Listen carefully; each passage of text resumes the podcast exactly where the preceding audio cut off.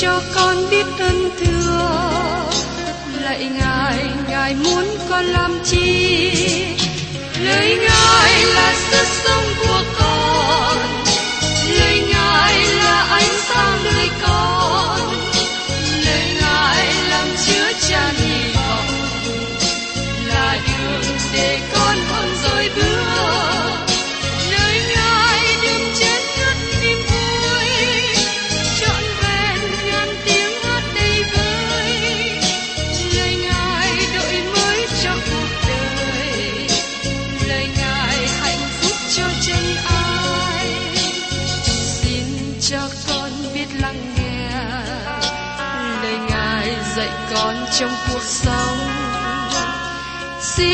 cho con biết lắng nghe. Lời ngài từng theo bước đời con. Xin cho con biết sẵn sàng chờ đợi và vẫn nghe theo chúa. Xin cho con biết sẵn sàng thực hành lời chúa đã truyền ban Hân hoan chào mừng quý vị đến nghe chương trình Tìm hiểu Thánh Kinh. Đây là một chương trình học kinh thánh liên tục và hệ thống trong thời gian 5 năm. Chúng ta sẽ lần lượt khảo sát từ sáng thế ký cho đến khải huyền. Mục sư tiến sĩ McGee là người được Chúa dùng để sáng lập và thực hiện chương trình này.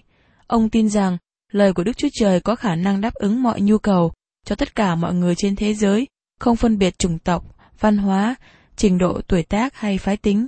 Ước mong quý vị theo dõi liên tục và giới thiệu cho thân nhân bạn hữu cùng đón nghe.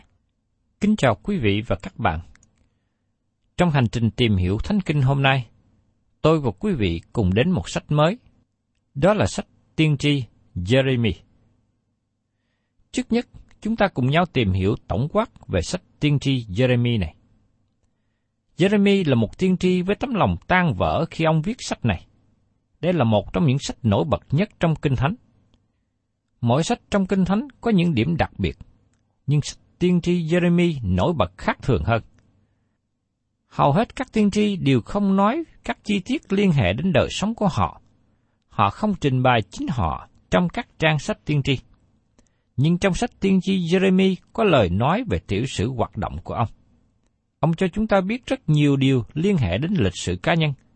Tôi xin lược sơ qua các sự kiện trong đời sống của Jeremy để các bạn biết về ông khi chúng ta tìm hiểu về sách này. Thứ nhất, Jeremy được sanh ra từ gia đình thầy tế lễ ở Anatot trong Jeremy đoạn 1 câu 1. Thứ hai, ông được chọn làm tiên tri trước khi được sanh ra trong Jeremy đoạn 1 câu 5. Thứ ba, ông được kêu gọi vào chức vụ tiên tri khi còn trẻ trong Jeremy đoạn 1 câu 6. Thứ tư, ông được Đức Chúa Trời quý nhiệm trở thành tiên tri trong Jeremy đoạn 1 câu 9 đến câu 10. Thứ năm, ông bắt đầu thi hành chức vụ trong thời trị vì của vua Josiah trong sự ký thứ nhì đoạn 35 câu 25. Thứ sáu, ông bị cấm không được cưới vợ bởi vì thời kỳ khó khăn mà ông sống trong Jeremy đoạn 16 câu 1 đến câu 4. Thứ bảy, Jeremy không dẫn được người nào trở lại cùng Đức Chúa Trời. Ông bị dân tộc mình từ chối. Trong Jeremy đoạn 11, câu 18 đến 21, đoạn 12 câu 6, đoạn 18 câu 18. Jeremy bị ganh ghét, bị đánh, bị cung. Trong Jeremy đoạn 20 câu 1 câu 3, ông cũng bị tù, bị kết án là người phản nghịch. Trong Jeremy đoạn 37 câu 11 đến 16. Thứ 8, lời giảng của Jeremy làm tan nát lòng ông. Trong Jeremy đoạn 9 câu 1. Thứ 9, Jeremy muốn từ chối chức vụ, nhưng Đức Chúa Trời không cho phép ông thực hiện. Trong Jeremy đoạn 20 câu 9. Và thứ 10, Jeremy chứng kiến sự quỷ phá thành Jerusalem và việc dân chúng bị lưu đày sang Babylon.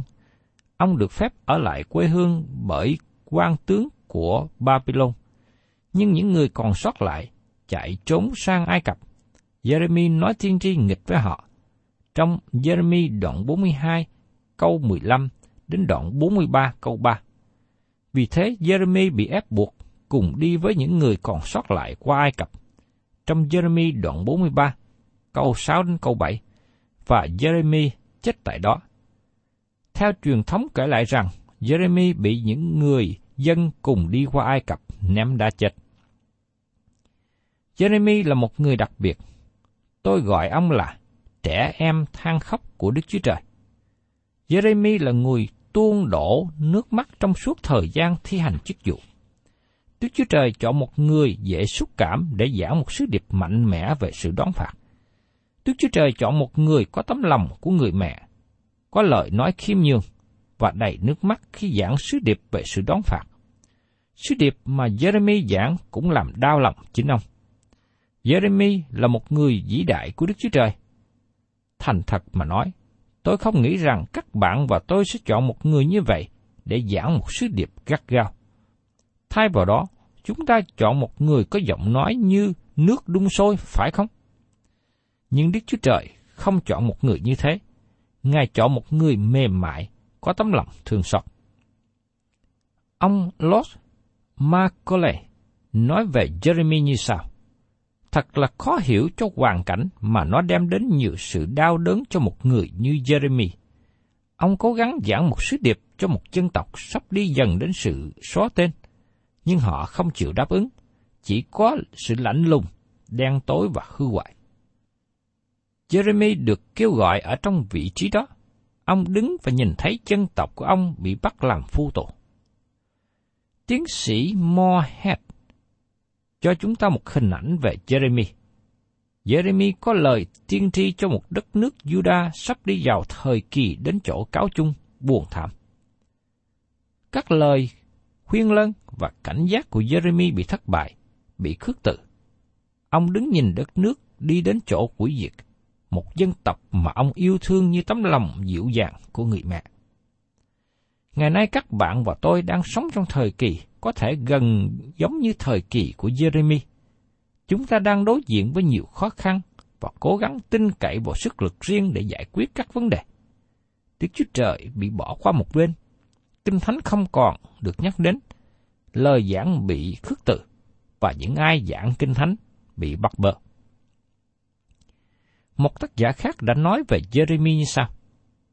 Jeremy không phải là một người mạnh mẽ như tiên tri Eli khi đứng trước những người thờ thần ban, cũng không phải là một người hùng biện như Esai, không cao trọng như Ezechen, nhưng Jeremy là một người nhút nhát, thu nhỏ, kém sức, đầy lòng thương xót và yêu thương. Ông giảng lời của Đức Chúa Trời cho một dân tộc trong thời kỳ hư hoại và suy đồi. Trong sách Tin lành Matthew đoạn 16 câu 13 và 14 có một lời kỹ thuật như sau. Khi Đức Chúa Giêsu đã vào địa phận thành Caesarea Philip, bèn hỏi môn đồ mà rằng, theo lời người ta nói thì con người là ai? Môn đồ thưa rằng, người nói là Giăng Baptist, kẻ nói là Eli, kẻ khác nói là Jeremy hay là một đấng tiên tri nào đó. Có nhiều ý kiến khác nhau và không một người nào trong thời gian đầu khi Chúa Giêsu thi hành chức vụ hiểu rõ Chúa Giêsu là ai. Một số người nghĩ Chúa Giêsu là Eli, một số người nghĩ rằng Chúa Giêsu là Giăng Baptist, và bây giờ cũng có một số người nghĩ rằng Ngài là Jeremy. Họ có lý do tốt để tin như vậy, vì Jeremy là người gánh chịu nhiều sầu khổ và buồn thảm. Nhưng có một điều khác biệt giữa Chúa Giêsu và Jeremy. Chúa Giêsu mang lấy sự sầu khổ và buồn thảm của chúng ta. Trong khi đó, Jeremy mang lấy gánh nặng của chính ông, và điều đó làm tan nát lòng ông. Có một lần Jeremy đến với Chúa và nói rằng, Tôi không thể tiếp tục công việc được nữa. Công việc này làm cho tôi bị xé ra từng mảnh. Tâm thần tôi tan vỡ. Tốt hơn xin Chúa tìm một người khác thế tôi. Chúa nói với Jeremy, Được rồi, nhưng ta giữ việc ngươi xin từ chức lại tại đây, bởi vì ta biết ngươi sẽ trở lại. Và sau đó, Jeremy đã trở lại. Trong Jeremy đoạn 20 câu 9 Nếu tôi nói, tôi sẽ chẳng nói đến Ngài nữa, tôi sẽ chẳng nhân danh Ngài mà nói nữa, thì trong lòng tôi như lửa đốt cháy, bọc kín trong xương tôi, và tôi mệt mỏi và đính lặng, không chịu được nữa. Jeremy tan nát cả cõi lòng của ông, và Đức Chúa Trời muốn một người như thế, bởi vì Jeremy đúng là người được dùng để giảng một sứ điệp khó khăn. Đức Chúa Trời muốn cho dân Israel biết rằng, dầu Ngài đón phạt họ và đưa họ vào cảnh đố đai, điều đó cũng đau lòng Chúa. Vì thế, tiên tri Esai nói sự đón phạt là một việc kỳ lạ với Đức Chúa Trời. Trong Esai đoạn 28 câu 21, Vì Đức giê va đã dấy lên ở núi Rephasim, Ngài nổi giận như tại trũng Gabaon, đặng làm việc Ngài là việc khác thường, và các công việc Ngài là công việc lạ lùng. Jeremy bắt đầu thi hành chức vụ gần 100 năm sau tiên tri Esai. Jeremy bắt đầu công việc trong thời trị vì của vua Josiah và tiếp tục chính lúc dân Juda bị lưu đại sang Babylon. Jeremy là người đã nói thiên tri về 70 năm lưu đại sang Babylon, nhưng ông cũng thấy ánh sáng sau đêm dài tâm tối đó. Không có tiên tri nào khác nói về sự buồn bã như thế trong tương lai. Chúng ta sẽ có dịp thấy điều đó khi tìm hiểu qua về lời tiên tri tuyệt diệu này. Sứ điệp của Jeremy là sứ điệp không được quan nghênh. Dân sự từ chối lời giảng của Jeremy. Jeremy bị kể là người phản bội quốc gia, bởi vì ông nói rằng dân chúng sẽ bị lưu đại sang Babylon. Tại sao như thế? Bởi vì trong thời của Jeremy, dân Israel chỉ có một việc để làm mà thôi, đó là đầu hàng. Trong chương trình của Đức Chúa Trời, quốc gia này bị từ bỏ. Thời kỳ dân ngoại bắt đầu với Babylon như cái đầu bằng vàng, như được đề cập ở trong sách Daniel đoạn thứ hai. Đặc tính trong sứ điệp của Jeremy là chữ bội nghịch, mà nó xuất hiện 13 lần. Trong khi đó, từ ngữ này chỉ có bốn lần trong cụ ước, một lần dùng trong châm ngôn và ba lần dùng trong sách tiên tri OC. Sứ điệp của tiên tri OC cũng giảng về sự bội nghịch của dân chúng. Một từ ngữ chiếm ngự trong cả sách Jeremy đó là Babylon, mà nó xuất hiện 164 lần, nhiều hơn cả phần còn lại của Kinh Thánh. Babylon là kẻ thù nghịch của dân Israel. Bây giờ mời các bạn cùng theo dõi đến bố cục của sách tiên tri Jeremy. Phần thứ nhất, tiên tri Jeremy được kêu gọi trong thời kỳ trị vì của vua Josiah trong đoạn 1. Phần thứ hai, lời thiên thi cho dân Juda và thành Jerusalem trước thời trị vì của vua Sê-đi-kia. Trong đoạn 2 đến đoạn 20. Trong phần thứ hai này, được chia ra làm nhiều phần khác nhau. Dân Juda bị kết án với hai điều. Họ từ chối Đức giê va họ xây dựng các thần riêng của họ. Từ đoạn 2 đến đoạn 3 câu 5. Cáo trạng về sự bội nghịch trong thời trị vì của vua Josia từ đoạn 3 câu 6 đến đoạn 6. Các lời cảnh cát được giảng ở trước nhà của Chúa từ đoạn 7 đến đoạn 10. Dân Israel không tuân giữ giao ước với Đức Chúa Trời đã lập trong đồng vắng, đoạn 11 đến đoạn 12. Ẩn dụ trong hành động, đai gai, đoạn 13 quốc gia bội nghịch bị đón phạt bởi hạn hán và đói kém, đoạn 14 và 15. Jeremy bị cấm cưới vợ, trong đoạn 16 đến đoạn 17 câu 18. Sứ điệp được giảng trước cổng đền vua, đoạn 17 câu 19 đến câu 27. Dấu hiệu ở nhà thợ gốm, đoạn 18 và 19. Jeremy bị bắt, đoạn 20. Đến phần thứ ba, lời tiên tri trong thời chỉ vị của vua Sê-đi-kia từ đoạn 21 đến đoạn 29. Trong phần này có chia ra làm nhiều phần nhỏ. Trả lời cho vua Sê kia liên hệ đến Nebuchadnezzar, đoạn 21 và 22. Sự sáng trong ngày tối tăm, đoạn 23. Ấn dụ về hai giỏ trái vả, đoạn 24. Đức Chúa Trời nói trước về 70 năm lưu đài, trong đoạn 25. Sứ điệp trong cung vua vào thời chỉ vị của vua Jehoiakim, đoạn 26. Ấn dụ về các đoạn 27 đến 28. Sứ điệp của hy vọng cho nhóm người bị lưu đày đầu tiên, đoạn 29. Đến phần thứ tư, lời tiên tri liên hệ đến 12 chi phái và nước Juda sắp bị lưu đày, từ đoạn 30 đến đoạn 39. Trong phần này có chia ra làm nhiều điều nhỏ. Cơn đại nạn sắp đến, đoạn 30. Ý Chúa, đoạn 31. Jeremy bị bỏ tù, việc mua đất ruộng, đoạn 32. Nước thiên đàng sắp đến như lời hứa của David, đoạn 33. Lời giữ ngôn cho vua Sedekia bị lưu đày, đoạn 34. Recap vâng lời Đức Chúa Trời, đoạn 35. Jeho Jakin đốt lời của Chúa, đoạn 36. Jeremy bị bỏ tù, đoạn 37 và 38. Nước Judah bị lưu đày. Jeremy được thả ra khỏi tù, đoạn 39.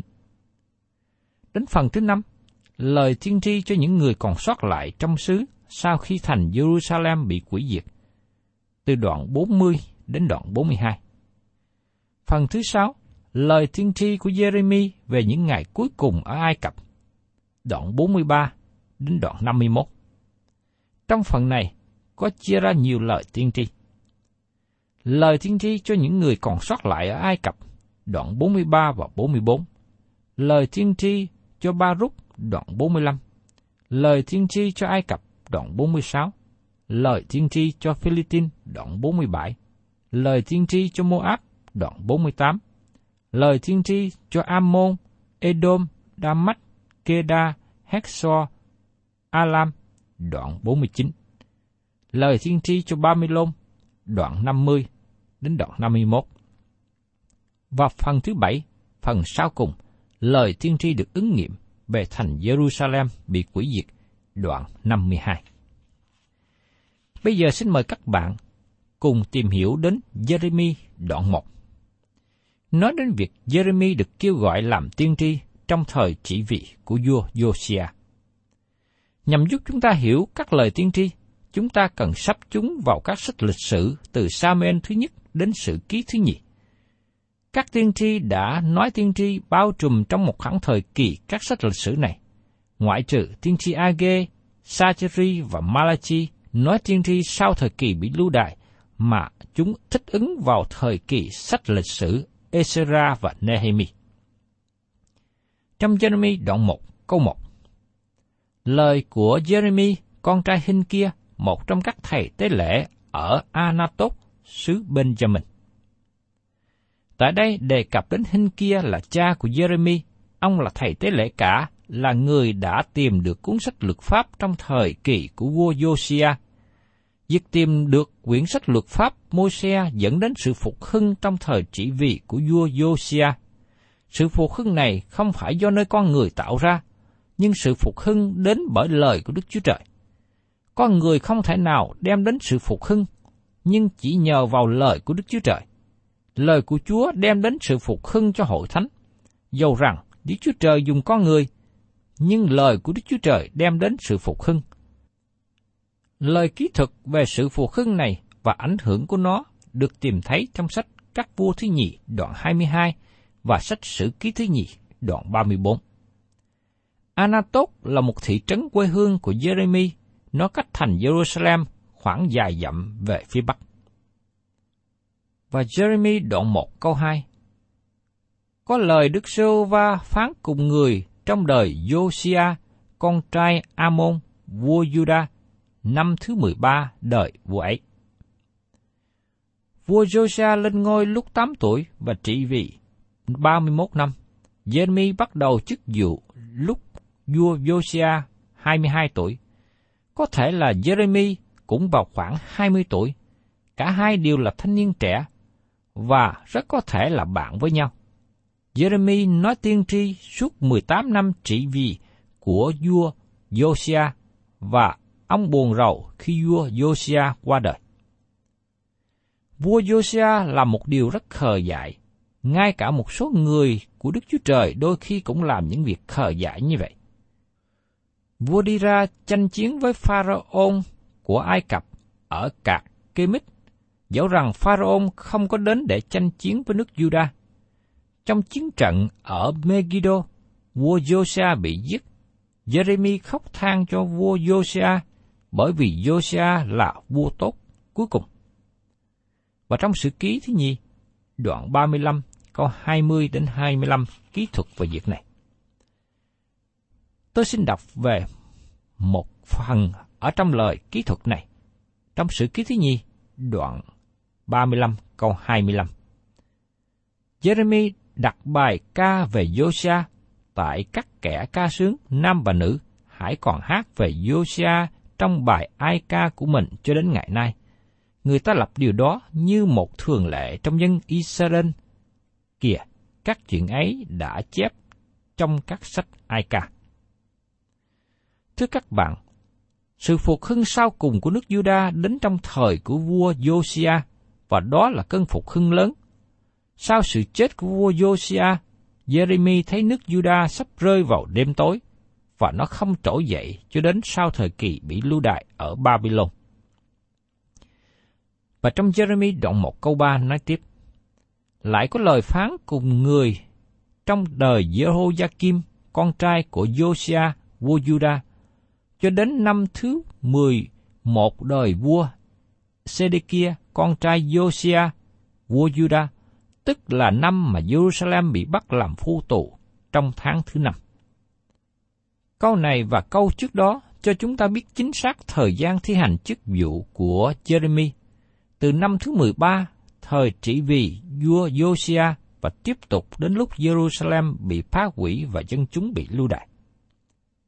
Khi đọc các sách kỹ thuật, cho chúng ta biết rằng khi dân Juda bị bắt làm phu tù, Nebuchadnezzar cho phép Jeremy ở lại trong xứ. Trong Jeremy đoạn 39 câu 11 và 12. Nebuchadnezzar, vua Babylon truyền lệnh cho Nebuchadnezzar làm đầu thị vệ về việc Jeremy rằng hãy đem người đi, chăm sóc người và đừng làm hại, nhưng hãy đãi người theo ý riêng của người. Dĩ nhiên là Jeremy không muốn bị đưa qua Babylon với những người khác. Họ là những người đã từ chối sứ điệp của ông và bị dẫn đi làm phu tù đúng như lời Jeremy đã nói trước. Nebuchadnezzar cho phép Jeremy có thể lựa chọn và ông chọn ở lại với những người Do Thái còn sót lại. Do vậy, những người còn sót lại này muốn đi xuống Ai Cập và Jeremy ngăn cản họ. Vì thế họ ép buộc Jeremy cùng đi. Tại Ai Cập, Jeremy tiếp tục trung tín giải lời của Đức Chúa Trời cho dân chúng tại đó. Trong sử ký thứ nhì đoạn 36 ghi lại nhiều sự kiện lịch sử mà chúng bị bỏ sót ở những phần khác. Chẳng hạn như Jeremy không đề cập đến Joacha, con trai của Josiah. Ông lên ngôi được ba tháng, ông ngồi trên ngôi chưa được ấm ngai vàng thì bị trước phế. Sau đó, vua Ai Cập lập Eliakim lên ngôi và đổi tên là Jehoiakim. Ông này làm vua được 11 năm. Jeremy khuyến cáo vua không được phản nghịch chống lại Nebuchadnezzar, vua Babylon. Do vậy, Jehoiakim không lắng nghe lời khuyên của Jeremy và bị bắt lưu đại sang Babylon. Sau khi Eliakim bị trước phế, vua Babylon lập Jehoiachin lên ngôi ở Jerusalem. Ông cai trị ba tháng mười ngày. Jeremy cũng không đề cập đến Jehoiachin bởi vì thời gian lên ngôi quá ngắn. Nebuchadnezzar đem vua lưu đại sang Babylon. Sau đó, Sedekia, ông là anh em với vua cha Jehoiachin, được lên ngôi vua ở Jerusalem. Ông cai trị được 11 năm. Nhưng Sedekia phản nghịch, Nebuchadnezzar đến và quỷ diệt Jerusalem, giết con trai Sedekia, móc mắt vua, đem vua lưu đại sang Babylon. Chúng ta thấy đây là một việc rất tàn bạo, nhưng chúng ta cần nhớ rằng Nebuchadnezzar rất kiên nhẫn với thành Jerusalem, cũng như dân chúng từ chối lắng nghe lời cảnh cáo của Đức Chúa Trời qua tiên tri Jeremy. Jeremy tiếp tục chức vụ của ông với những người còn sót lại ở Jerusalem, nhưng sau đó họ ép buộc Jeremy qua Ai Cập với họ. Ông vẫn tiếp tục công tác dạy dỗ ở đó cho đến khi qua đời. Thưa các bạn, chúng ta có thể nói hai đặc tính trong đời sống chức vụ của Jeremy, đó là khóc than và cô đơn. Hai điều này đánh dấu chức vụ của ông. Tôi xin tạm ngưng chương trình tìm hiểu Thánh Kinh trong sách Jeremy tại đây và xin hẹn tái ngộ cùng quý vị trong những chương trình kỳ sau. Chúng ta sẽ tiếp tục tìm hiểu sách tiên tri đặc biệt này.